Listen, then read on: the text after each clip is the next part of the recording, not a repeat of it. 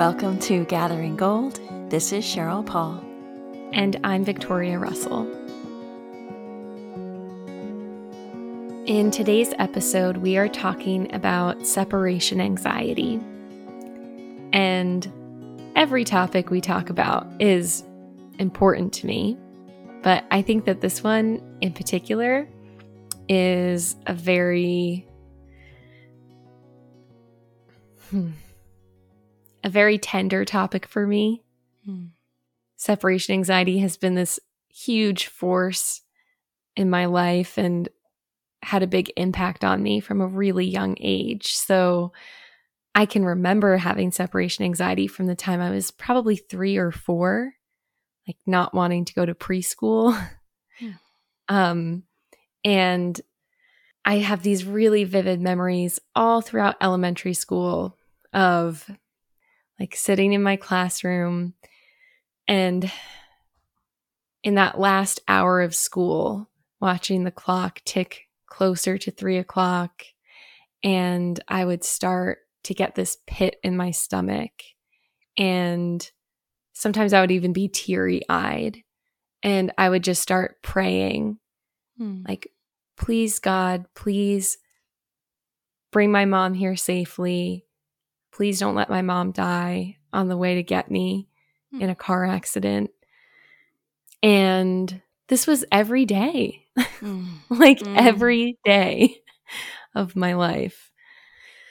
Um, and then it continued into middle school and it even continued into high school. And in its own way, it continued into college, not to the same degree, it wasn't always as intense, but it still lingered and it kept me from a lot of experiences. So when I was in elementary school, I felt really anxious about going to friends' houses for play dates and I had a really hard time with sleepovers and I I never joined the the rec softball team in 4th grade even though I really wanted to because I just didn't want to be away from my parents and my mom in particular for all of those practices and games. And I never auditioned for the musical in high school because I just didn't want to be away from home and my family for that long after school. And in college, then I I kind of pretty quickly started to transfer that anxiety onto my college boyfriend once we started dating. And so I would have this like dueling separation anxiety where every time a semester started or ended, I was having to either leave my boyfriend when I went back home or leave my parents when I went back to college. And I, I had so much anxiety around those transitions because I mm-hmm. felt anxiously attached both to my boyfriend and still somewhat to my family, my parents, mm-hmm. and my home. Mm-hmm. And as a young adult, I've had to navigate that, still like lingering traces of it with my family of origin and with my partner, Martin, who we've had long periods of long distance, and he has a job that takes him away for longer periods of time, like maybe two weeks at a time. And um, he's a wilderness firefighter. So it's very last minute, like, oh, there's a fire and he has to go. So it's been quite a journey for me. And mm-hmm. I'm definitely, obviously, not in the same place I was when I was seven years old, but the traces are still there. The force and the pull still appears sometimes. I still notice it in myself. And mm. I think it's something that doesn't just affect children, it affects adults too. And mm. I'm really curious and interested to hear about some of your experiences with this, Sheryl. Yeah, and I will share those, but I want to pause for the tenderness and the young you and the young all of us, and for everybody listening who had separation anxiety, has separation anxiety.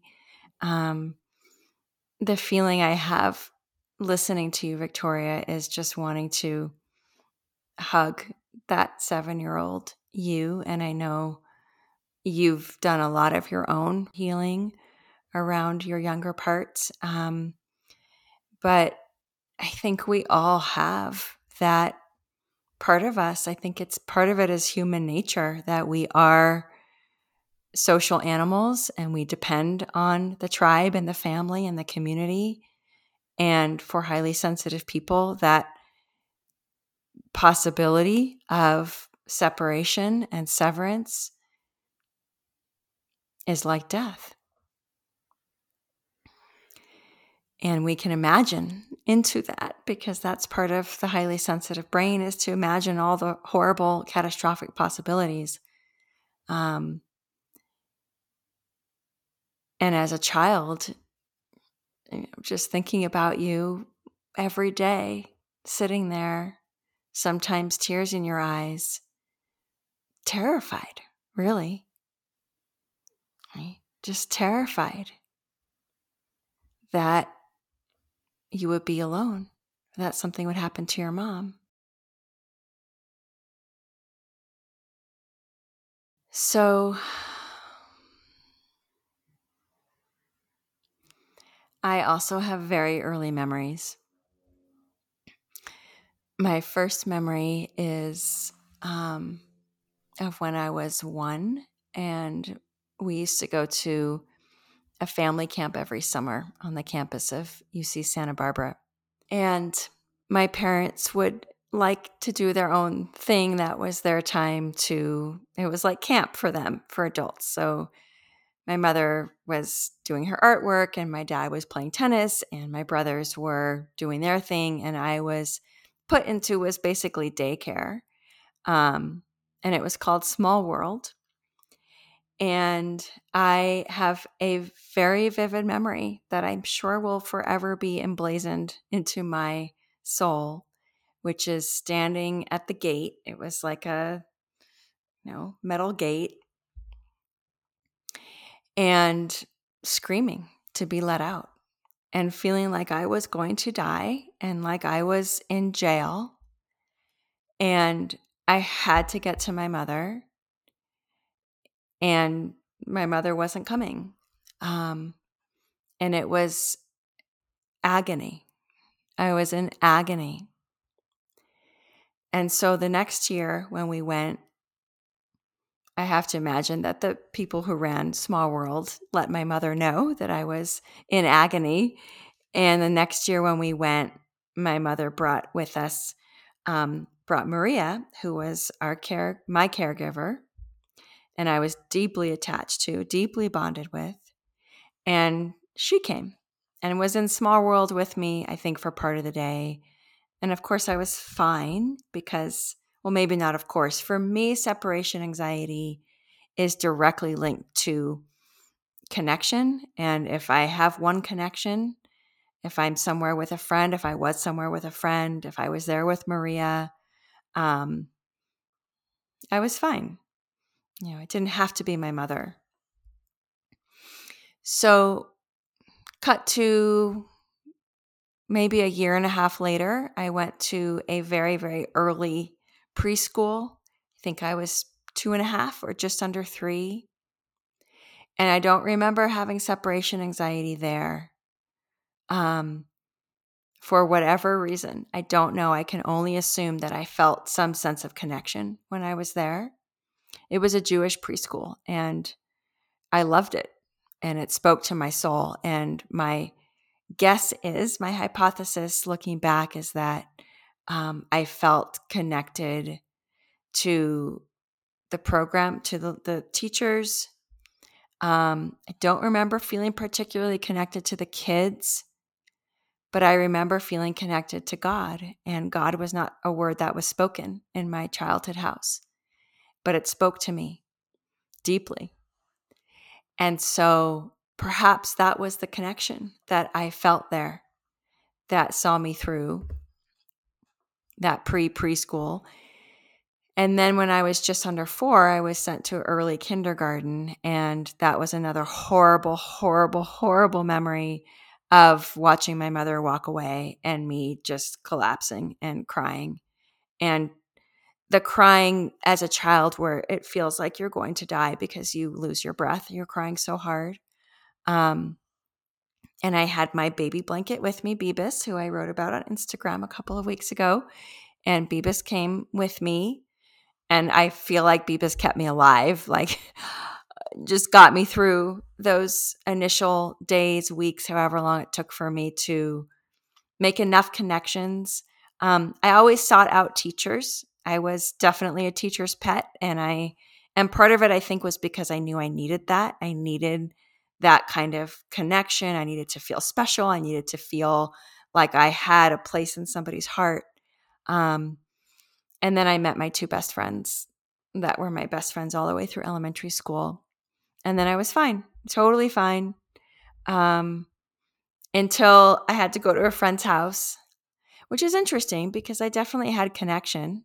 If it was, you know, my best friend Elizabeth at the time, but I couldn't, I couldn't do it I couldn't get through the night. There were many nights where I went downstairs and asked um, for my parents to be called, and somebody would come pick me up, and I would, and I would go home. Um, now, looking back on that now, I think that's just so little. I was just so little. Why would a six year old be okay? A highly sensitive six year old be okay sleeping away from her home. I wasn't. I wasn't okay. It was too early for me. I did I never loved being at friends' houses. I never loved sleepovers. I had I mean I could go on and on. So it was for me it was intermittent. It was not straight through childhood and adolescence. And then as an adult, you know, I had it going to college. It was horrible. The first few months I wanted to come home every single weekend and I did because I was only an hour from home. And then eventually I adjusted. And then I would say once I met Dave and something got secured in terms of attachment and home and deep home, um, I don't, I can't recall feeling it really in the last 20 plus years. Um, although I haven't really tested it because I haven't really gone away. I mean, I've been away by myself. And I I miss home, but it's not it's not that same feeling. Hmm.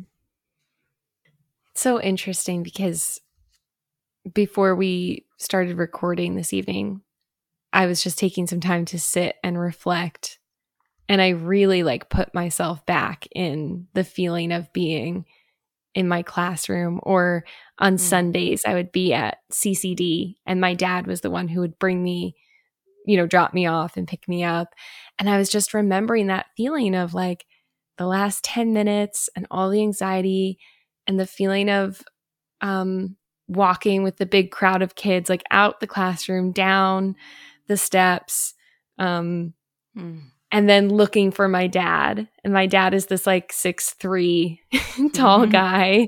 And he always, you know, wears a baseball cap. So I'd just be looking for my tall dad in his blue baseball cap. And like I can feel the tears in my eyes now. Mm. Like the relief I would feel that like there's my dad mm. and he's mm. alive and he's okay. And just, you know, running over and taking his hand I don't know why. like it still mm. gets me. And what's so interesting is with Martin, because he has this job where he leaves for these long stretches and very suddenly, and I never actually really know when he's going to leave and when he's going to come back. Mm-hmm. It's been this really interesting experience because it's like kind of the best thing for me in some ways. I don't think forever, but it's been a good thing because he always comes back hmm. and mm. he's always there for me emotionally too, which is really helpful. And um I just had this memory when I was sitting there like reflecting before the recording of a few years ago when he was living out in Montana and I got into a minor car accident and I was fine physically, but I was just kind of shaken up. Mm-hmm. And a day or two later, um, at the time I was living by myself, house sitting for someone for a few months. And I pulled into the driveway one day and Martin was sitting in the driveway, mm. like had just surprised me and come. Mm-hmm. And it was like that feeling of seeing my dad. Mm. Mm-hmm. And I just collapsed in tears of relief and love.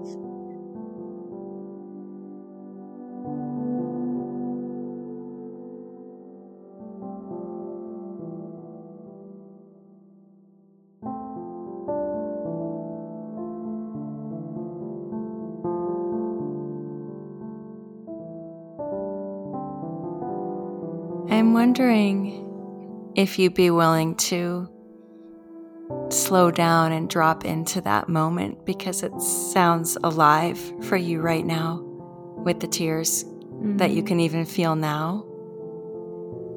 And just to be curious about exploring what, and you're exploring from your body that moment. Oh, there's my dad. I thought he might not be there. The relief, the love. Oh, there's my mom. And there she is. Yeah. There's something so primal, I think. And I've heard this in my clients, so I know we're in important and archetypal realm. It's not just about your family. This is the highly, highly, highly sensitive child who lives on that razor's edge of the deepest love and the deepest fear of loss. And what it was to endure that daily. And your parents, who you love so much, Yeah, that's just the word. Like, it just feels, I mean, in that most tender place, it just feels like love. Like, it just feels like yes, so much love and then so much fear of loss. yes, And I think I described it to you, like leading up to this, as almost kind of like love choking on its own breath.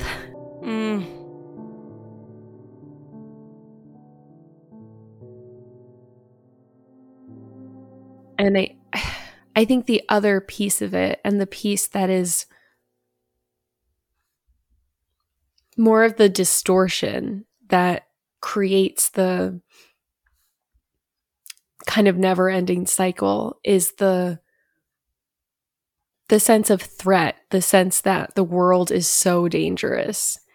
The sense of just taking in all this stim- stimulus and coming to the most catastrophic conclusion. yes, Those feel equally true. Like there's the deep love, the deep fear of loss, and then scanning the horizon and just seeing threat after threat after threat. yes, I'd be walking to or from the school bus stop and thinking I was going to get kidnapped, you know, looking over my shoulder. mm-hmm. Or when I started staying home alone for the first time, like convinced someone was going to break in. Mm-hmm. And I can look back now and realize I was so lucky to grow up in a really safe place. like those things would have been so rare.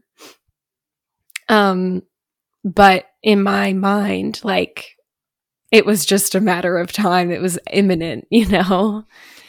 Yes. And what comes to mind is the generations upon generations of this fear of loss. The highly, highly sensitive person also sometimes prone to what we call OCD. How the world has been unsafe for most of our human history. How much of that of that um, imprint gets passed down, and how it was the job of the highly, highly sensitive person in the community to scan the horizon, to check, check, check the perimeter, check for danger, check the locks and the stoves, the equivalent back then. And so, even though you grew up, you know, in the 90s in suburban, safe New Jersey, the chances of you being kidnapped were extremely tiny. It's it's this intersection of genetic code, historical code, temperament, and then all of that being passed down. And so you absorb the mindset the world is not safe. Death could happen at any moment, which it can, but it's much less likely here where we live, right? And we're so lucky. But even 100 years ago, mortality rates, 200 years ago. So when we go back into our history as humans, I think it brings a great deal of compassion not only to ourselves but to our parents and our grandparents and anyone who you know was is is was living with that mindset that the world is not safe danger can lurk around any corner. I could die you could die right? A black plague could come through and and kill 80% of your family. Like that that was reality And so that piece still lives, right? It still lives. It doesn't just get erased in one or two generations, it takes longer than that.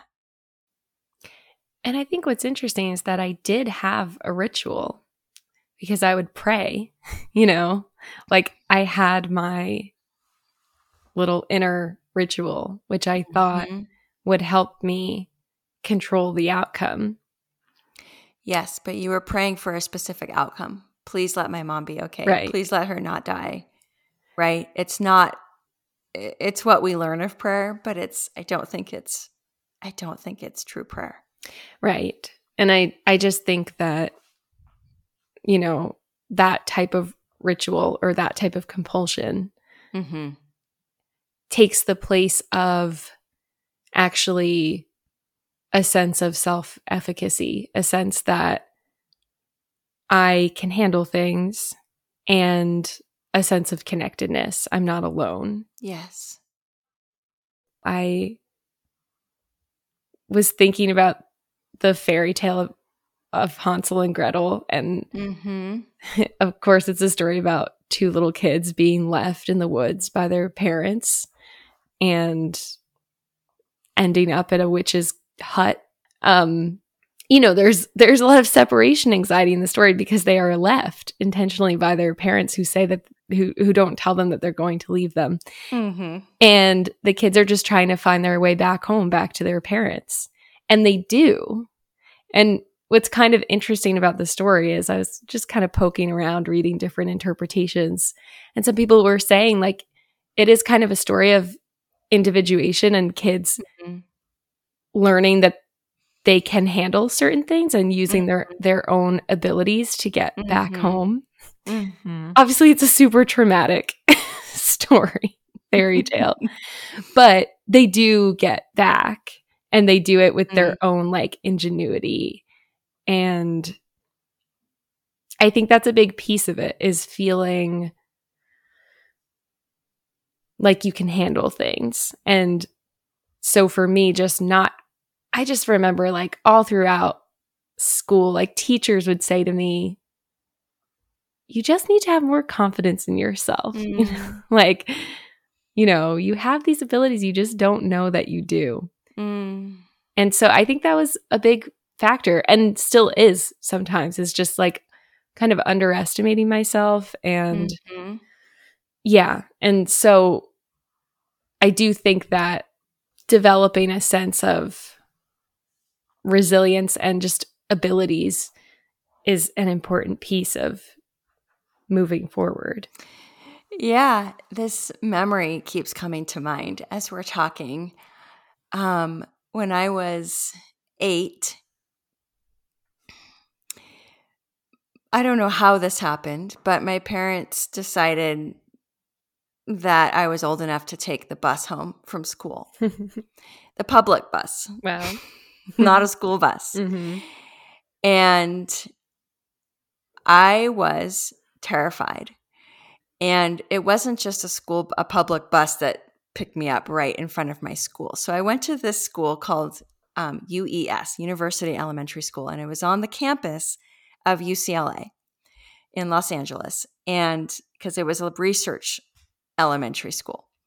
Um, and so, in order to get to the bus stop, I had to walk across the entire campus of UCLA. It is an enormous campus. Yeah, there's like 30,000 people who go there, and it's gigantic. And, you know, this is long before cell phones. I, I had no map. I, every day, I would set out with my backpack and sometimes I'd have a friend with me, and sometimes I wouldn't. And it felt like an a, a, just a miracle that I ever made it to the bus stop because everything looked confusing. I don't have a great sense of direction. And somehow I would make it to the bus stop and then I would get on the bus and then it was like a 45 minute bus ride, you know, stopping at all the stops with like regular adults getting on the bus. Um, but when I think back on my eight year old self, I'm like, you go, girl. Like, how, how rad that I somehow did that. I was super scared, but I did it every single day. And then eventually, the school, I think, realized that that probably wasn't the best idea. And they arranged it so that the bus picked us up right outside the school. So I didn't have to do that for very long. Um, but I can only imagine that it, it, did impart a sense of confidence um, and a sense of independence. And it makes me think about how little trust parents have in their children these days to be safe. Um, and Dave and I are just as guilty of this as everybody else I know that we, our children are growing up in a world where they don't have the same freedom, they don't have the same independence because we're also scared of kids getting kidnapped because of one news story or two, new, whatever it is. Um, when in fact, statistically speaking, our children are more safe now than they were in the 70s when I was growing up or the 80s whenever that kid got kidnapped. That it's not, our fears around safety are not commensurate with the actual statistics of safety. And yet, we have not raised our children with that same level of freedom. And so, of course, there's more fear. I have no doubt that Dave and I have injected a certain amount of that fear into our kids. Luckily, they've had enough other good experiences um, that they're not weighed down anymore by their separation anxiety. Um, for the most, I mean, Everest not at all. And Asher has been you know, quite triumphant in this area lately. But it speaks to this point, Victoria, of you know the parent's role in transmitting the belief that the world is not safe and you are not capable. Um, and I think that that's more present now than ever. And I don't say that to blame any parents. Again, we've we've we've done the same thing. And especially as two highly sensitive parents, where Dave and I can see danger at every corner, we do have that mind that's scanning every pot. Oh, don't do that. Oh, wait, that could fall. Oh, wait, oh my gosh. You know, like that's been a part of our parenting, and we've worked hard to not let it be the dominant message. But it's absolutely been in there, it's in the mix. Yeah. And I, I was kind of digging around and just reading into some research on separation anxiety and some of the different causes and correlations. And there's definitely, like you named earlier, there's a genetic component. Mm-hmm. And And there is, for some people, there actually is a traumatic experience early in yes. life. There is a, a parent dying or or something, a traumatic separation that triggers it. But I also read about something that I, I thought was really interesting that connects to what you're saying, which is sometimes in a family there being this culture of using avoidance as a valued problem solving technique. Mm. And so that that avoidance is driven by a belief that negative feelings are dangerous and we should just preempt them before they even mm-hmm. Arise. and and the avoidance leads to more overprotective and over controlling behavior. Yeah.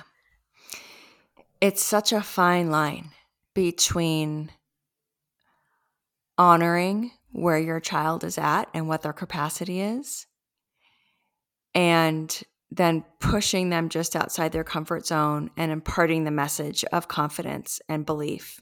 You can do this. You are stronger than you think. In the right timing, right? tuning into your child to know what would be too much, what would cause more trauma, pushing them out of the nest too early before they have their wings and then they just plummet and fall. We don't want that. Um, so it's it's a really tricky dance as a parent to know where that line is. Um, certainly, if you're a parent who lives in fear and hasn't done your enough of your own inner work um, to start to shift that belief that says the world is a fundamentally dangerous place, you're going to impart that to your children. But I also don't want parents hearing this, especially those of you, a lot of you listening have young children, to think that you have to be somehow perfectly healed or beyond all of those fears. You don't. That's not possible. But to just watch watch your own reactions and attempting always, and this is one of the, the long-standing pieces of work around parenting is to separate your own story from your children so that you can see your child as they are without overlaying your own unworked stuff onto them. And then the belief of you can't do this. The world is too scary. You're not strong enough. So there is this dance, which is it is a tricky dance for parents. Um, and having had two children, having I have two children who are highly, highly sensitive, have both had separation anxiety at different stages. Um, but our younger Asher had pretty intense, I'd say as bad as it gets, separation anxiety for many, many, many years. And he didn't start out that way we he as a baby toddler we used to have a babysitter come um, when i was working and seeing clients and she was so lovely and she would take our boys and they would go out into the world and they would go to museums and they would go to parks and that was for years and he was a hundred percent totally fine. Um, and then when he was almost four we went to disneyland. And I'm sharing this story also because you mentioned that there might be a traumatic event like the death of a loved one for highly, highly sensitive kids. The traumatic event might be so what we would call tiny, but in the soul of a sensitive child, it registers as trauma. And it's an important piece, I think, to share because I think it's one that's often overlooked. I often have clients come to me and say, I had a really loving childhood. I don't understand. And then we go into these micro moments where sheer terror took over.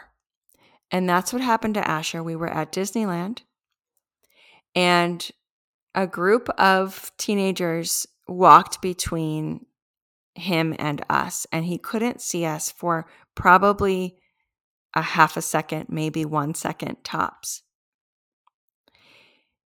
And that was it. In that second,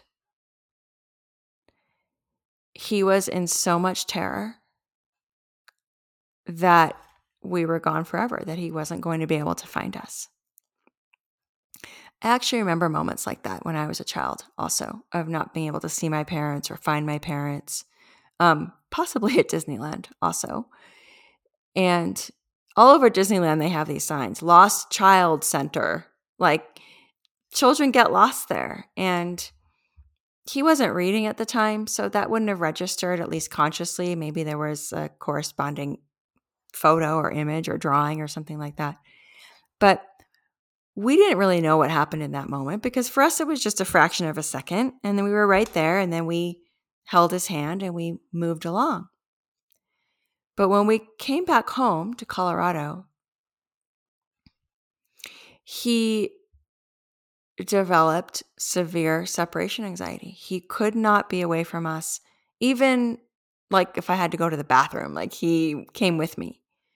Um, so it was intense, and we worked with it for many, many, many, many, many years, years and years, and did all kinds of tools, techniques, EMDR, therapies, um, desensitization, and slow, all we everything we could possibly think of. Nothing was making a dent any class he took, we had to stay there. And we did, and we did stay.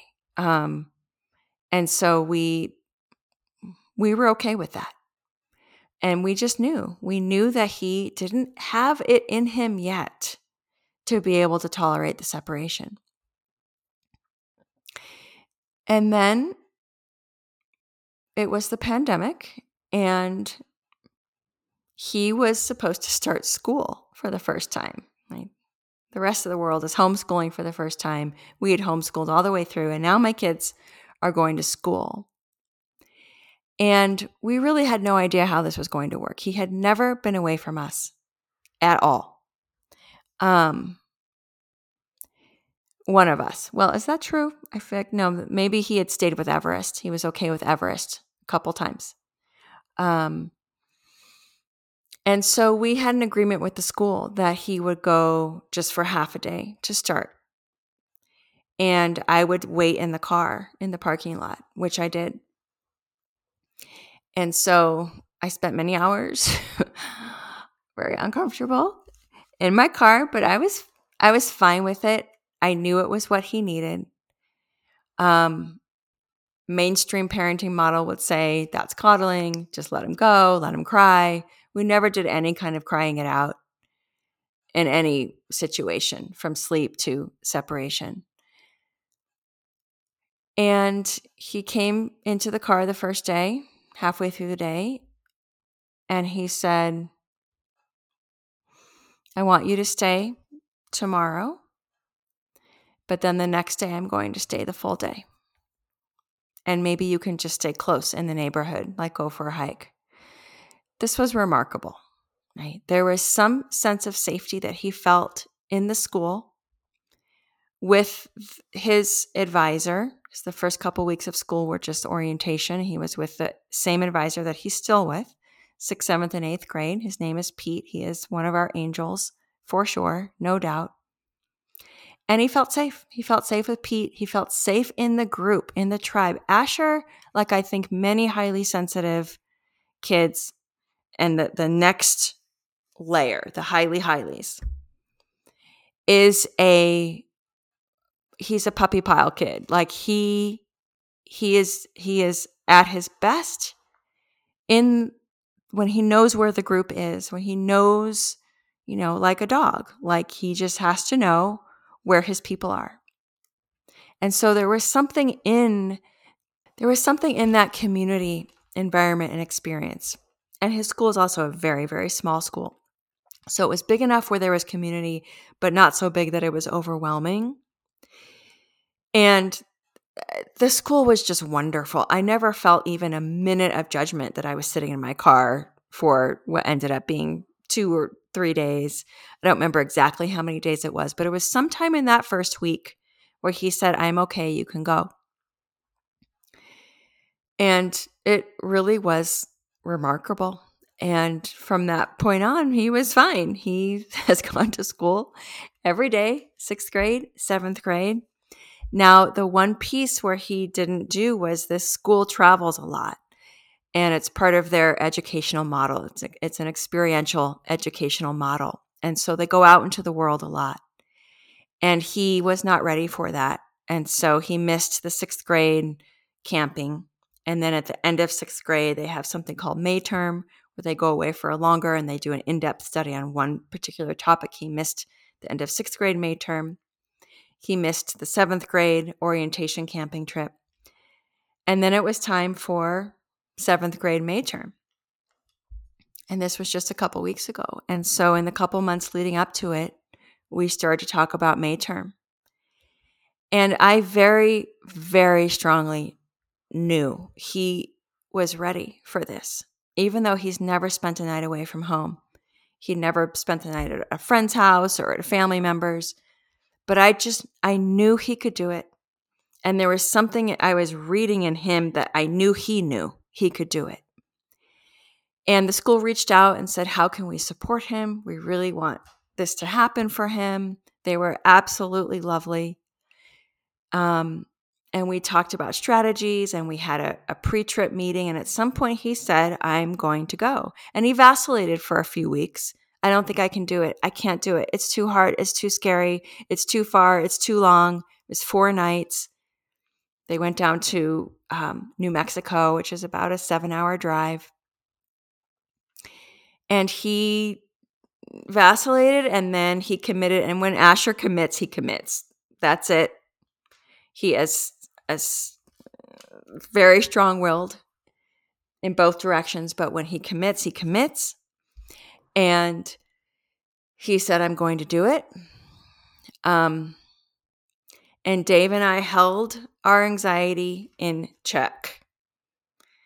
And all we did was communicate to him, You absolutely can do this. We have so much faith in you. We know you can do this, and you're going to be with Joy, the instructor. You have a connection with her. She loves you. She already said she's going to be like a second mother. So we put a lot of pieces in place, um, making sure that well, the other piece is that he he has friends now at Watershed, and this is huge. He didn't feel connected to these kids in sixth grade, but he feels connected to them enough now that he could go and share a room and share a tent. A couple of the nights we're camping. And so he was terrified leading up. He was really scared. Maybe not terrified. He was really scared. The night before, he curled up with me. We talked it through. I was watching his self talk the whole time leading up. Okay, so what am I really afraid of? Okay, I'm afraid I might get overwhelmed, but I can handle if I get overwhelmed. I am afraid I'll feel homesick, but it's not going to last. I can get through it really wise self talk showing up in him. I hadn't seen it before in quite that way. So even leading up to him, up to it, it was this initiation experience. It was an individuating experience, which I think is embedded in separation anxiety. It is a call to access your own inner parent, and that's not age specific. It's the part of you that knows you can handle life right? That you will be okay, even if it's hard, and it will be hard. And so we did a ritual the day before. We went down to the creek.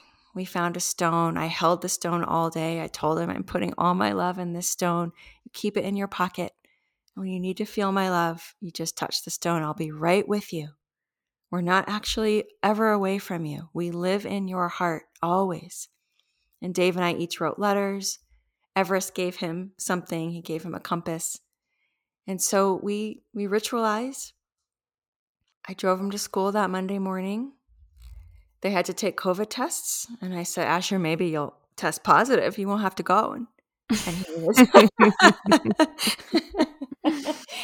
and he said, "I do not want that to happen. I am going on this trip." It was so much strength in him. So much strength. The kid is strong. He is so strong inside. So much strength in there. And courage and commitment and perseverance and determination. And we just kept reflecting back all of those qualities that he has in spades. That was ruptured. Maybe it would have been ruptured by something else, but it got ruptured at least even in his in his narrative by that moment at Disneyland. But I think it was that. And so he went and he actually had permission. The kids aren't allowed to bring their phones on these trips, which I think is fantastic, but he had permission, but he did not use it once. He wanted to do it. He wanted to know he could do it without his phone, without texting or FaceTiming with us. Um, he he was homesick. It was hard at times, and then there were good times. And he reached for Joy, and she was there for him, and they got through. I still haven't even had the follow up with her really because I don't know that I need to. He he came back, he left on a Monday, came back on that Friday. We were both crying when we saw each other. It was very emotional. He was dirty, his lips were chapped. It was an initi- it was a true initiation. Know?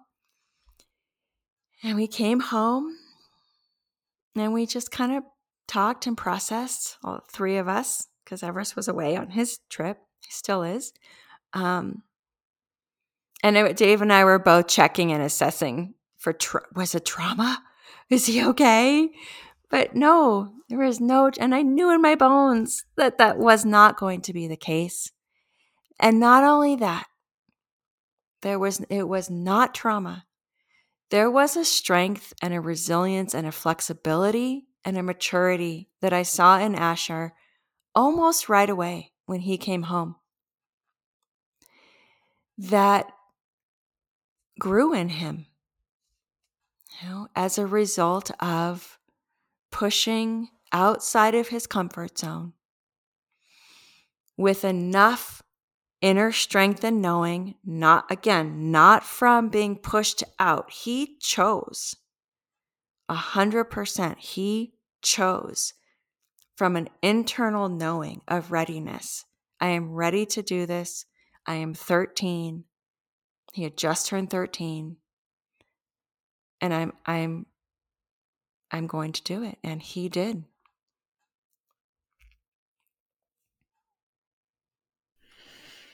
I'm so proud of Asher. I know. it's so funny because I texted you that I was channeling Asher because a few days after he went on his trip, I drove down about three hours south of me for my friend's bachelorette weekend. Mm. And it was two nights.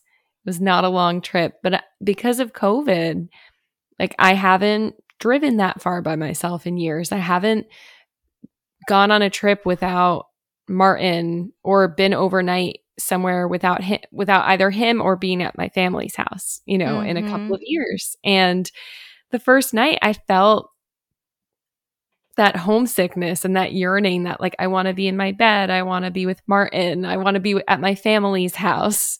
Yes. And I thought of Asher, you know, like I yeah. borrowed yes. his courage. And I thought of my younger self who also had that determined streak. Like mm. I would mm. resist tooth and nail for as long as I could. But once I made the decision that I wanted to do it, I would get that determination. And it didn't happen with everything, but with certain things, you know, I managed to to find that strength sometimes. And yes. it's kind of interesting how we ebb and flow and take steps forward and back. And mm. like, it's interesting how the older I get, the more I have to remember certain qualities I had. Like, I think what's interesting is in some ways having more control when you become an adult can helped to ease some anxiety for me anyway. Like once I was able to drive and I could drive myself mm-hmm. away from places I didn't want to be anymore and go home when I wanted to. You know, that Huge. gives you a, Yes. a certain control, right? Yes. And as an adult, like I can just, I don't have to be forced to do gym class or take a math test. You know what I mean? Like there's all these things that I can just very naturally and easily avoid by yes. By the nature of being an adult now. And then certain situations will arise and I'll be like, "Oh, there's there's like a tender spot here or there's resistance or there's like a muscle that I haven't been working." And Mm. actually my younger self like how did she do gym class every day in front of her peers? Like how did she Hmm. get on the plane to go do a semester in London that time Mhm. or you know Mhm. how did she go to college when when like away from home and only went home the first weekend and then Mhm. stuck it out um How did she walk across a college campus as an Uh, eight-year-old yeah. with, without a phone or a map? that is an amazing amazing tale like what? But I love what you're saying, Victoria, and I think that um it could be a good place to to to close out because what I want to share is this idea of borrowing strength and that like all the highly sensitive people of the world knowing that we all struggle in these very similar ways that Asher has taken strength from you and you were taking strength from him, which is so, I mean, it just warms my heart to no end because I love you both so much and your cousins. Um, but that we are all in this highly sensitive community related. We are all kin. And that what you're saying now is so important that as an adult, it's so easy to not push ourselves because we don't have to.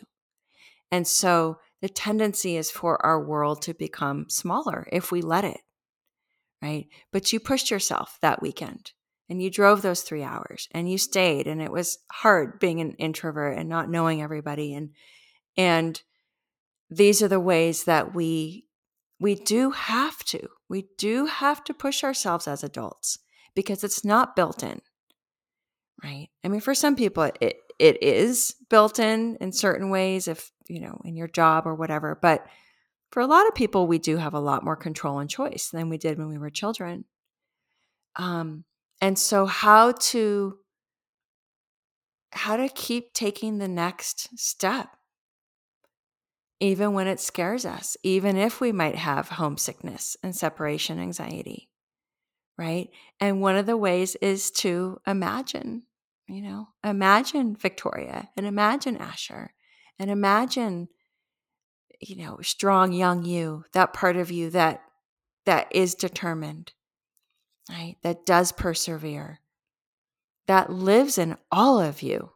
I know it does right? We talk a lot about the sort of challenges of being a highly sensitive person, and we talk about the gifts in terms of intuition and creativity and spirituality, but there is a real strength in highly sensitive people. Um, and it can come out sometimes as stubbornness or resistance. But then walking through that, there is an incredible fierceness and fire and determination. And that's how we keep growing through these challenges and growing into, you know, um, into the, ourselves that are not burdened down with the worry, with the anxiety, and with the fear.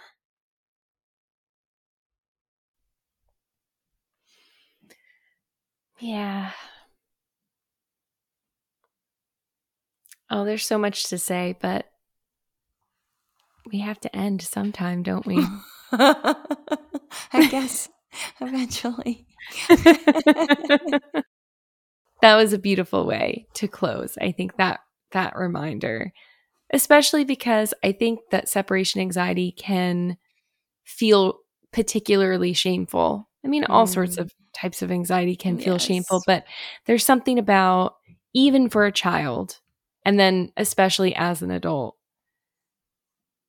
Yes. There's a particular, like, what? You miss your mom? Like, she's down the street, you know, or mm. what? You, you know, you're feeling that anxious about your partner being gone? Like, you know, mm.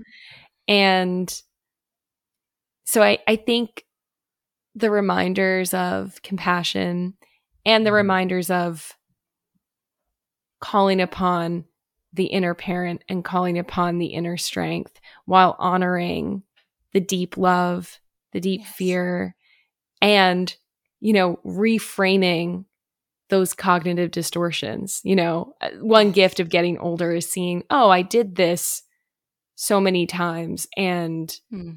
I got through it and I came home. Mm-hmm. Um, I think just taking all of that moving forward is really mm. helpful and really yes. powerful. Yes. So beautifully said. Thank you, Victoria. Thank you, Sheryl. Hmm. If people want to find more of you and your work online, where should they go? My website is conscious transitions.com and I'm on Instagram at Wisdom of Anxiety. And you can find me over at my other podcast, Perennials, or on Instagram at Perennials Podcast. And if you are enjoying Gathering Gold, please subscribe, rate it, review it, share it with a friend. And if you're really enjoying, you can join us over on Patreon, patreon.com slash gathering gold you can sign up for a membership and you'll have access to bonus episodes and you can ask us questions and comment, um, talk to us and other Gathering Gold patrons. And we have our first virtual meetup coming for our meetup member tier May 22nd. Thank you for listening.